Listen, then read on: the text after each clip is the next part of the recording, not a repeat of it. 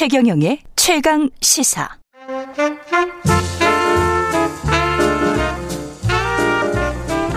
세상의 모든 뉴스를 탐구합니다. 김준일의 뉴스 탐구 생활. 네, 화제가 되는 이슈를 깊이 있게 파헤쳐보는 김준일의 뉴스 탐구 생활. 세상 모든 것이 궁금한 남자 김준일 뉴스톱 대표 오늘도 함께 합니다. 안녕하십니까? 예, 안녕하세요. 예. 호기심 많은 남자 김준일 대표입니다. 예. 오늘은 어떤 이슈를 들고 오셨습니까? 예, 이번 뭐 서울시장 선거는 예. 부동산 선거다라고 부동산 선거예요. 예, 예. 할 정도로 지금 엄청난 공약들이 막 쏟아지고 있습니다. 그래서 이게 얼마나 실현 가능한지 내용이 뭔지를 좀 하나하나씩 후보별로 팩트 체크를 해보는 그런 시간을 갖도록 하겠습니다. 여야 전부 다요. 예, 그렇죠. 예. 예. 여당부터 해볼까요? 더불어민주당? 예, 일단은 그 전에 음. 이 우리가 좀 이 개념을 좀 이해를 하셔야 돼요. 개념 을 알자. 개념을 알자. 예. 자, 서울에 예. 몇, 몇 가구가 있을까요? 주택이. 서울에 한 400만 음. 가구 조금 안 되겠죠? 한 380, 70만 예. 뭐이 정도가 있습니다. 이게 예. 뭐 시점에 따라 좀 다른데 그 정도고 음. 자, 지금 제가 이제 기준점을 좀 말씀 많이 드려요. 예.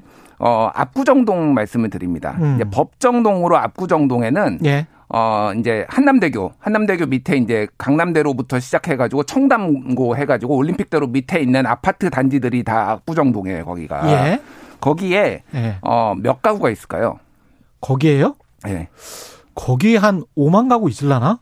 1만 가구 있습니다. 1만 정확하게. 가구? 예, 압구정동 예, 생각보다 작구나. 예. 예. 압구정동에는 음. 유일하게 대한 어, 서울에서 유일하게 아파트로만 구성된 동이에요, 거기가. 아, 그렇습니까? 예. 그러니까 미성 아파트, 신현대 아파트, 구현대 아파트, 한양 아파트 이 네 개 단지로만 압구정동이 법정동으로 구성이 아, 돼 있어요. 그렇구나. 예. 그래서 되게 심플합니다. 계산하기가 음. 되게 좋아요. 우리가 음. 이제 아파, 앞으로 짓는다라는 거다 아파트일 거 아니에요, 대부분. 그렇죠. 예. 자, 그러면은 1만 가구가 있어요, 여기에. 음. 그러니까 네. 그러면은 뭐 이를테면 70만 가구를 짓는다라고 말을 나온다라고 하면은 압구정동 70개를 만든 거네. 압구정동을 70개를 만들어야 돼요. 서울에. 아, 이거 아주 쉽다. 아주 쉽죠. 예. 예. 자, 이제 여기서부터 이제 하나씩 좀 들어가 보겠습니다. 예. 자, 이제 박영선 후보 음. 같은 경우에는 예. 5년간 30만 호를 짓겠다. 5년간 30만 호. 근데 공공 분양 공공 주택 중심으로 짓겠다라는 거예요. 예. 압구정동 30개 짓겠다는 30개. 겁니다. 예. 우상호 후보는 5년간 어, 16만 호. 16만 호. 압구정동 16개. 예. 나경원 후보 10년간 70만 호. 압구정동 70개. 70개. 예, 10년간이에요, 이분은. 10년간. 예, 그리고 오세훈 후보 5년간 36만 호, 음. 압구정동 36개, 예. 안철수 5년간 74만 호, 가장 음. 화끈합니다. 예. 압구정동 74개를 5년간 짓겠다라는 예. 거예요. 아까 전에 말씀드렸듯이 자 370만 80만 정도 있어요. 예. 그러면은 안철수 후보가 얘기한 74만 호를 지으려면은 음. 5분의 1, 20% 정도가 늘어나는 거예요. 예. 서울에 25개 구가 있으면 한 5, 5개 구 정도를 새로 다 만들어야 되는 겁니다. 이게 음. 얼마나 지금 거대한 공약인지를 예. 들으면은 좀 알 수가 있는 거죠. 그러니까. 아 근데 제가 듣다 보니까 음. 계산 방식에 죄송합니다. 제가 약간 숫자에 강하기 때문에 음. 약간의 문제가 있다. 문제가 있다. 예, 왜냐하면 예. 제 반론은 이렇습니다.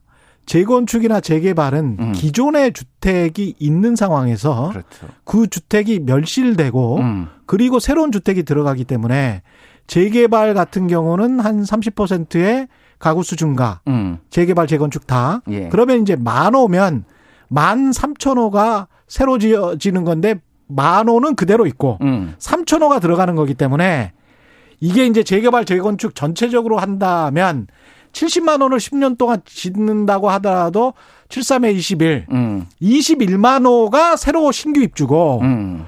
기존에 한 50만 정도는 과거에 거기에 살았던 사람들이 다시 들어간다. 요렇게 이제 됩니다. 정확합니다. 이게 예. 그러니까 역시 날카로우시네요.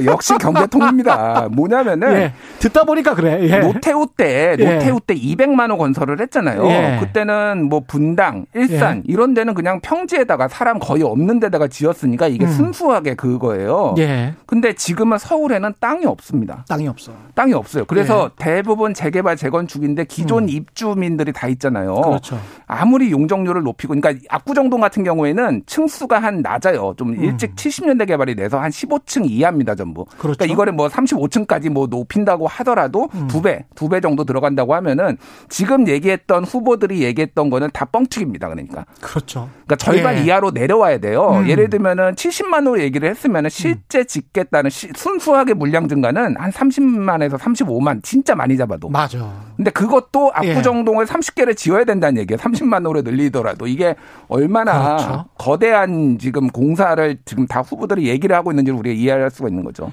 그때 그리고 노태우 정부 때 그 맨 땅에다가 토지공사가 그냥 다 수용해서 음. 확 짓는 데하고는 전혀 달라요. 왜냐하면 이해 관계자들이 너무 많기 때문에 음. 이런 재개발 재건축이 늦, 늦어지는 이유는 거기에 상가도 있죠, 교회도 있죠, 평수도 다 다르죠, 음. 면적도 다 달라서 그렇죠. 이걸 빨리 짓자, 늦게 짓자, 뭐 어떻게 짓자, 리모델링을 하자, 뭐 여러 가지 의견이 있거든요. 예. 그래서 이거를 조율하는 게 쉽지가 않습니다. 그래서 뭐 생각보다. 뭐 정부가 주도해서 하겠다. 예. 지난번에 정부도 얘기를 예. 했는데 정부가 그래서 저 전국에 86만 호, 서울에 32만 호 얘기를 했는데 예. 그때도 뻥튀기 논란이 있었어요. 음. 32만 호 중에 기존의 재건축 재개발하는 건데 기존 주민들은 하나도 그러니까 계산에 카운팅이 안 된 거예요. 그러니까. 그렇지. 그러니까 어찌됐든 정부뿐만이 아니라 음. 모든 이 부동산 새로 신규 공급하겠다는 사람들은 다 뻥튀기를 하고 있다. 공공주택 같은 경우도 우리가 이제 주택 많이 지어준다고 하면 음. 좋아만 하는데 그게 이제 돈이 드는 일이라. 그렇죠. 이것도 분명히 이제 세금이 들 음. 거란 말이죠. 예. 예산이 드는데 어느 정도나 들까요? 지금 뭐 이게 서울시 같은 경우에는 SH 공사가 있고 음. 국가는 LH 공사가 있잖아요. 그렇죠. 예. 그래서 이거를 뭐 어떤 식으로 하는지에 대해서 방법이 너무 다양하기 때문에 지금 얼마나 든다라고 알 수는 없습니다. 음. 근데 뭐 천문학적이죠. 30만 호를 뭐 짓겠다. 16, 우상호 후보가 가장 보수적인데 16만 호를 짓겠다라고 하는데 이거는 수십조 원이 될 것이다. 예. 저거 이거를 다 제대로 지으려면은 음. 그렇게 이제 이해를 하시면 될 것 같아요. 그럼 그 돈을 어디서 끌어올 것이냐. 예. 물론 서울이 부자입니다. 서울시는 음. 부자긴 한데 예산이 한 40조 정도 되죠. 예, 예. 예. 그걸 이제 5년 동안 나눠서 한다라는 거니까 상당히 음. 이제 뭐뭐 뭐, 어, 뭐 어느 정도 커버는 되겠지만은 예. 이 돈에 대해서 정말 몇, 검, 검토를 해본 것이냐 후보들이 음. 정말 좀 황당하죠 사실은. 좀 예. 뭐 솔직히 말씀드리면은 이거는 지금 숫자 경쟁이 붙어가지고 너도 나도 그 뭐 죄송합니다만은 뭐 포, 포 카드 칠때 네. 레이스 하는 거 있잖아요. 이렇게 네. 얼마 받고 얼마 더 약간 묻고 더블 묻고 뭐. 더블 뭐 묻고 더블로가 약간 이런 느낌이 지금 이 부동산 공약이 근데 누구도 예. 제대로 검증을 안 해요. 아. 예. 이 용적률 완화, 재산세 음. 감면 주로 이제 야당 후보 쪽에서 많이 나오고 있는데 예. 이런 것들은 다 가능한 이야기들입니까? 자, 뭐 안철수 후보 같은 경우에는 음. ATV, DT, DTI 이제 완화를 해 가지고 아 대출을 아예 완화시키겠다. 대출 규제를 완화하겠다라는데 이거는 금융위원회가 하는 거거든요. 이건 대선 후보 나오신 것 같아요 지금. 예. 예. 방금 전에 가계 대출 위험하다고 우리가 이야기를 했었는데 예, 박정훈 예. 기자랑.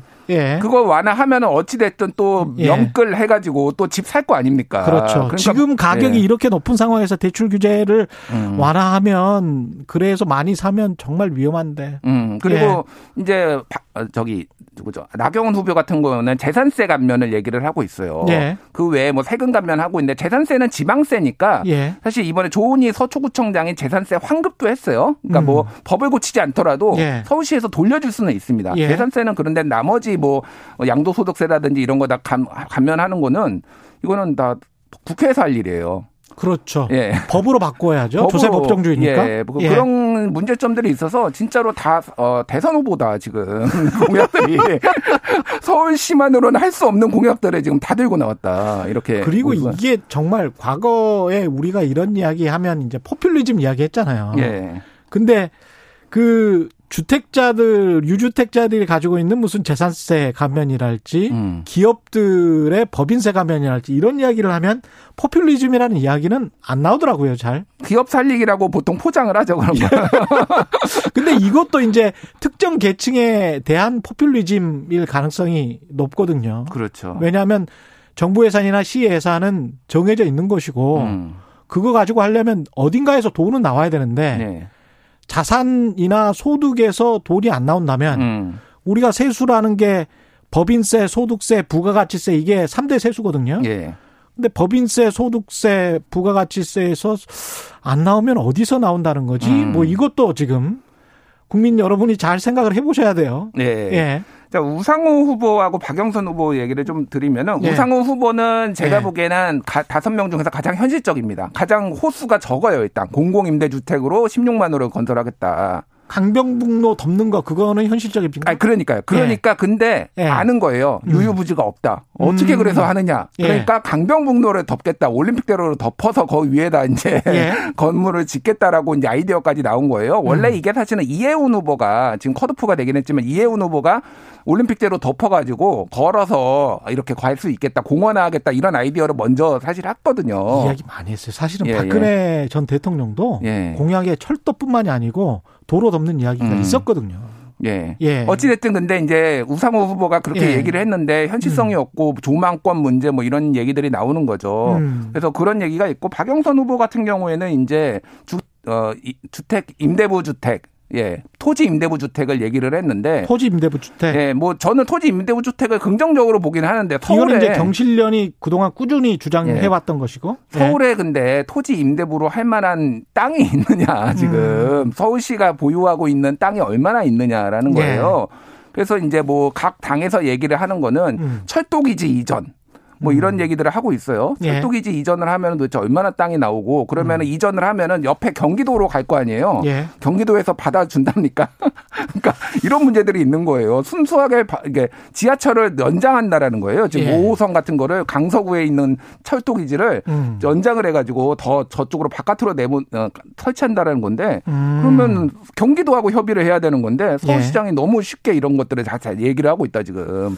이 토지 임대부 주택은 면밀히 살펴봐야 되는 게 음. 기존의 부지들 있지 않습니까? 예. 사유지들을 정부나 시가 산 다음에 음. 그걸 토지 임대부로 하는 거니까 그 토지는 계속 갖고 있고 음. 그 다음에 렌트비를 받듯이 음. 그냥 임대료를 받듯이 중산층 서민들에게 그 값만 음. 월세만 받는 그런 그렇죠. 식의 이제 싱가포르 방식을 음. 구상을 하는 근데 거기에 이제 연금이나 기금이 들어가면 예. 서로 간의 수익률이 맞지 않느냐 음. 그런 구상을 하시는 분들도 꽤 많았죠. 그렇죠. 예. 예. 그래서 이제 박영선 후보가 천만 원 평당 천만 원으로 음. 반값 아파트 만들겠다 예. 이런 얘기를 또 하셨어요. 그래서 음. 처음에 500만 원이었다가 너무 현실성이 없다. 그래가지고 예. 천만 원으로 수정을 했습니다. 예. 어찌됐든 그거에 대해서 이제 뭐 비판을 많이 받았고 이런 음. 뭐 흐름들이 있고요. 오세훈 후보가 참 재밌어요. 오세훈 후보. 예. 오세훈 후보는 지금 여야 할 것 없이 현실성 없다.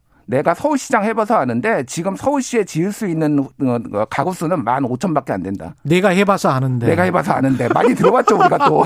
이게 누가 누가 한 말인데 네. 내가 해봐서 아는데. 그렇게 말씀을 예. 하면서 예. 나경원 후보도 비판하고 박영선 후보도 비판하고 막 비판을 해요. 예, 해본 사람은 예. 이분밖에 없으니까. 맞아요. 예. 그런데 본인도 36만 원을 짓겠다. 물론 여기에서 18만 원은 예. 재건축을 동력을 하겠다. 그래서 용적률을 높이고 이를테면 그런 걸로 재건축을 정책을 활성화하겠다라는 방안이긴 해요. 예. 그러니까 실제 짓겠다라는 거는 좀 다른 후보보다 적긴 합니다. 음. 근데 어찌 됐든 본인도 36만 원을 말씀하시면서 예. 다른 사람이 현실성이 없다 이렇게 비판하는 게 좀 모순이죠. 그러니까 음. 꿈과 희망을 먹고 사는 주식시장 같다는 생각이 갑자기 들고 있습니다. 가장 예. 근본적인 문제는 예. 정말로 서울에 이 정도 막 70만 호가 들어서면은 아. 서울 집값이 다 잡히고 음. 또 하나는 서울이 살기 좋은 도시가 될 것이냐. 집값이 잡힐 것이냐 그게 중요한 거예요. 예. 예. 지금 가격이 떨어질 것이냐 음. 무주택자 입장에서는 그게 제일 중요하죠. 예. 70만 호 정도 공급이 되면은 음. 쇼크가 음. 와서 떨어지긴 떨어질 겁니다. 일시적으로. 그렇겠죠. 예. 70만 원을 진짜 공급할 수 있다면. 그러니까 지금 예. 서울에 370만 원 정도 어, 가구가 있다라고 그랬잖아요. 예. 실제 사는 가구 수도 370만 정도 돼요. 음. 어, 비슷해요. 그러니까 1가구 예. 1주택이 가능합니다. 음. 다만 이제 전세 비율과 자가 비율이 60대 40이고 60이 자가 전세가 한 40 정도 됩니다. 그렇죠. 이거는 1가구 2주택을 가진 사람이 그렇게 많다라는 거예요.